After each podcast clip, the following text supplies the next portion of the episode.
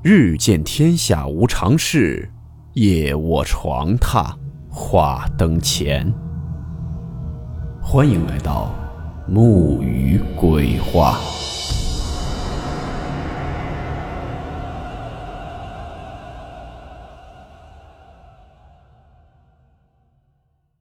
大家好，我是木鱼。今天的故事来自网友“飞飞飞非常完美”投稿分享。故事名称：谁在桌子上？温馨提示：本故事含有未经证实的内容和边缘化知识，部分内容超出普遍认知。如感到太过冲击自己的主观认知，请大家当做故事，理性收听。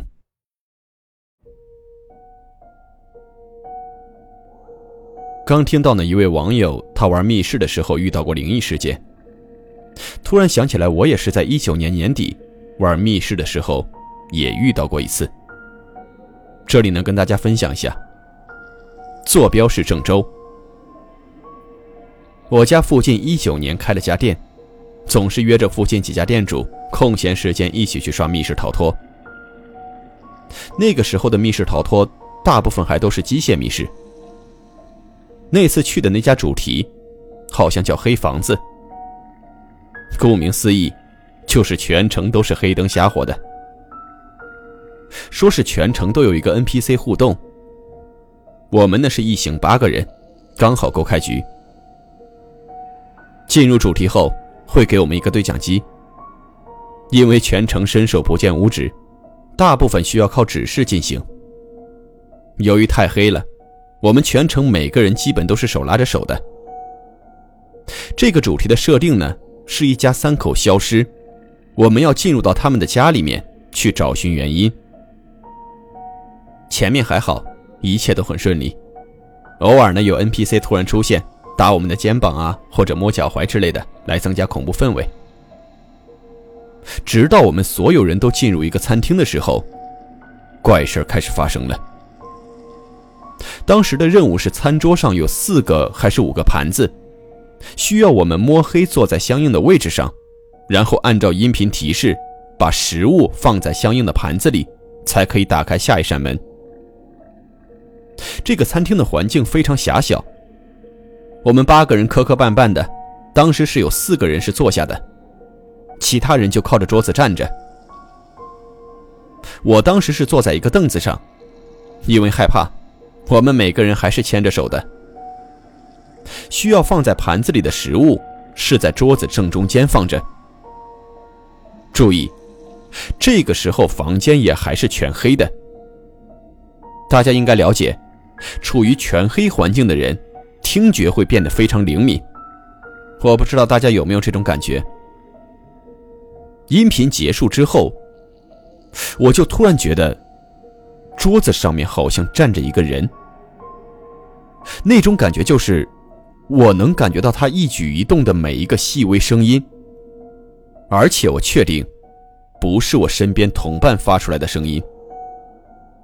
我为了不自己吓自己，我还是问了。我当时问了他们坐的位置，因为那个圆桌是靠墙的，只有四个位置，所以我们四个位置都是连着的。也就是说，我们四个坐在了桌子的同一侧。不存在有人坐在你对面，让你误以为桌子中间有人的情况。这个时候我汗毛都竖起来了，但是我没敢说话，我以为是 NPC，因为担心吓到同伴，所以也就没说。这个时候，另一个坐着的伙伴突然说了一句：“感觉他前面的桌子上好像站了一个人。”接着有个朋友就应和了他，说一坐下就感觉桌子上站了一个人。这一下大家都沸腾了。我一开始以为是 NPC 为了吓唬我们，但是每次 NPC 出现了为了吓我们，都会闪一下那个会发出声音的激光棒来增加恐怖氛围。桌子上这个人什么都没做，也没有亮灯吓我们，也没有发出声音，也没有摸我们的手。我们就这样一头雾水的时候，门口的位置突然出现了一个 NPC。这个 NPC 和之前一样，亮灯吓我们。就在我们过去这个环节去下一个环节的时候，我是走在最后面的。出了这个屋子是要往下一个屋子去。我的小伙伴们走在前面，他们都走出这间屋子了。剩我一个人时，我突然就感觉到了耳朵后面有一股风。我可以很确定，那风不是像我们开窗户外面的自然风吹的感觉。那感觉就是有人在我耳朵后面吹了一口气，很明显。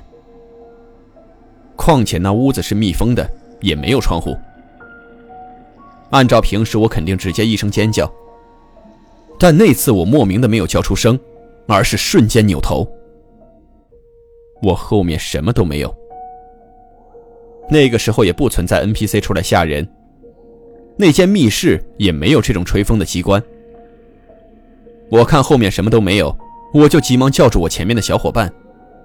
我问他们：“你们刚才有没有感觉到有风吹你们耳朵啊？”他们都说没有，一个个的被吓得不轻，都觉得是我在装神弄鬼，故意吓他们。跟我说别闹了，真的挺害怕的。我也怕继续再讨论下去，大家更害怕了。其实当时我心里也是特别害怕，也不想再继续讨论这个事儿了。但是在这个时候，我观察到了一个细节，在我前面的一个紧挨着我的小伙伴，在我叫住他们问有没有感觉到有吹风的时候，他的反应和脸色跟其他人都不一样。其他人呢都是在那叫嚷着，呃，说别说了，害怕。只有他什么话都没说，一直盯着我，表情也很严肃。当我后来得知他为什么这样的时候，我当时都能看到胳膊上的汗毛是真的竖起来了。这是后话，暂且不表。当我们说完这事后，就去接下来的环节了。刚才我提到了，那个 NPC 出现的时候会亮一下灯吓我们。后面还有两个比较吓人的环节，NPC 也是这样出现的，还有贴脸杀啊之类的。但都是那一个穿红衣服的 NPC。直到游戏结束之后，我们通关了，会有一个和所有 NPC 和工作人员合照的环节，也就只出来了一个红衣服的 NPC。我们当时很疑惑的问：“不是还有一个站在桌子上的 NPC 吓我们吗？怎么没有一起来合照啊？”结果那个人却跟我们说：“因为那天是工作日，只有前台小妹和他一个 NPC 上班。”对讲机是前台小妹拿着和我们对接的，NPC 全程只有他一个人。我们当时头皮都炸了，因为我们八个人都是胆子很小、人又很怂的那种，所以也不存在我们自己人吓自己人这种恶作剧的情况。这商家呢是属于那种中规中矩的商家，所以也不存在故意说假话吓唬我们这种操作。这件事情到现在也没办法证实，因为为了保证他们密室的神秘性，直到最后通关了，我们都不知道里面的布局是什么样子的。我们通关完后，又去附近的饮品店喝了点东西。那时我们还在讨论这件事儿，会不会是中间有一个柱子在桌子上之类的？但是我们当时都听到了桌子上面有那种衣服在动的声音，而不是一个安静的物体。从饮品店出来，就准备回家了。大家应该还记得，我刚才提到的那位脸色不对的小伙伴。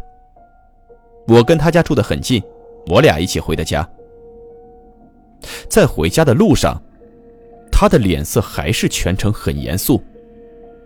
偶尔我跟他开玩笑，他也是那种皮笑肉不笑的应付一下。我感觉不对劲，就问他怎么了。问了好半天，他才告诉我，就在我们出那间屋子，我喊住他们的时候，他是第一个扭头看向我的。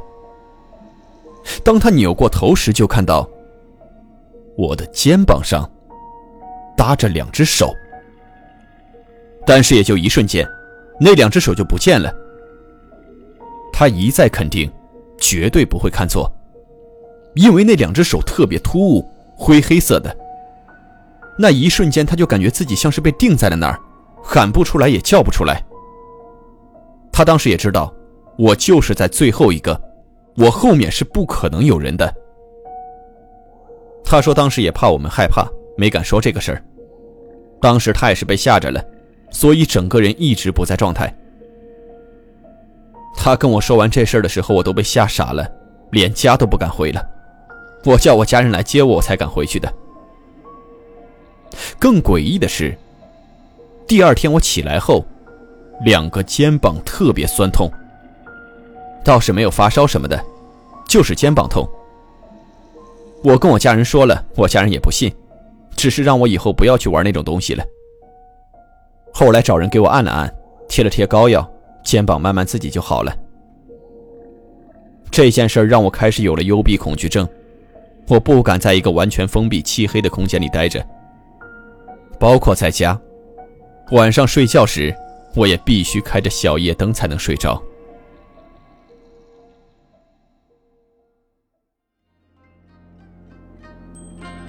好了，我们今天的故事到此结束，祝你好梦，我们明晚见。